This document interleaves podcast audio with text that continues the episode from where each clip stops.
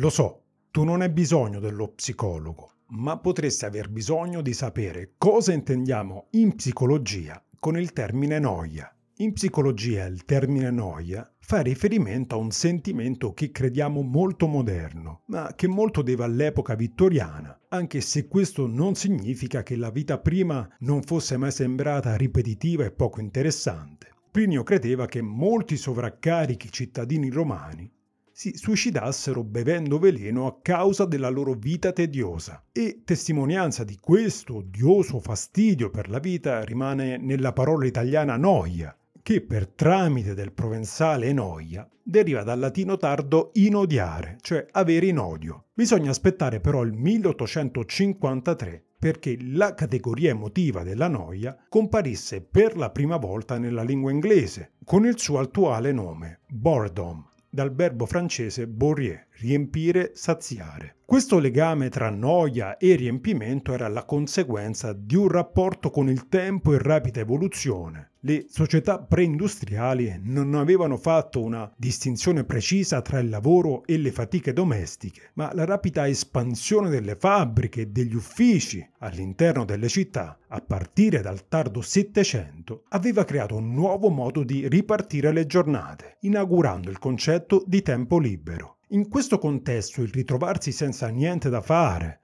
l'essere intrappolati in compagnia di persone tediose, il sentirsi incapaci di essere interessanti, attenti o utili, rappresentavano un marchio della propria inadeguatezza. Oggi in teoria dovremmo essere liberi dalla noia, con gli stimoli costanti offerti da tecnologie sempre più smart e con la celebrazione di un nuovo genere di lavoro creativo, molto flessibile, nel cui mondo non esiste più una reale differenza tra tempo libero e tempo di lavoro. È lo stress piuttosto che la noia, il malessere tipico dei nostri tempi. Eppure le preoccupazioni vittoriane riguardo la noia sono ancora con noi, riformulate nei termini più adatti del XXI secolo. Le controverse diagnosi di deficit dell'attenzione e di iperattività applicate a un crescente numero di bambini in età scolastica hanno creato una nuova intera categoria di persone che vengono considerate neurologicamente inclini alla noia. I loro bassi livelli di dopamina le rendono agitate, irrequiete e facili alla distrazione. Quelli che ottengono risultati significativi sulla scala dell'inclinazione alla noia hanno maggiori probabilità di eccedere nel consumo di alcol, diventare obesi o commettere errori alla guida di un'auto. Questo doppio panico morale e medico nei confronti della noia può avere un prezzo.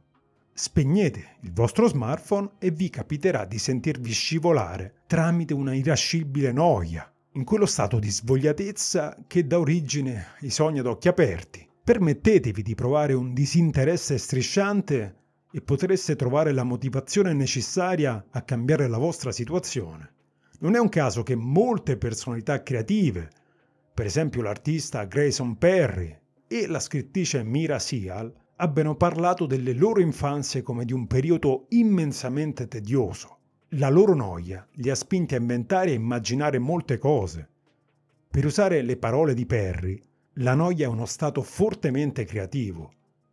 Forse quindi non dovremmo precipitarci a porre rimedio quando i nostri figli cominciano a strillare mi annoio e non dovremmo riempire le loro giornate con un'infinità di attività interessanti, perché forse, come ha sostenuto l'antropologo Ralph Linton, la capacità umana di essere annoiati, più dei bisogni sociali o naturali, sta alla radice del processo culturale dell'uomo.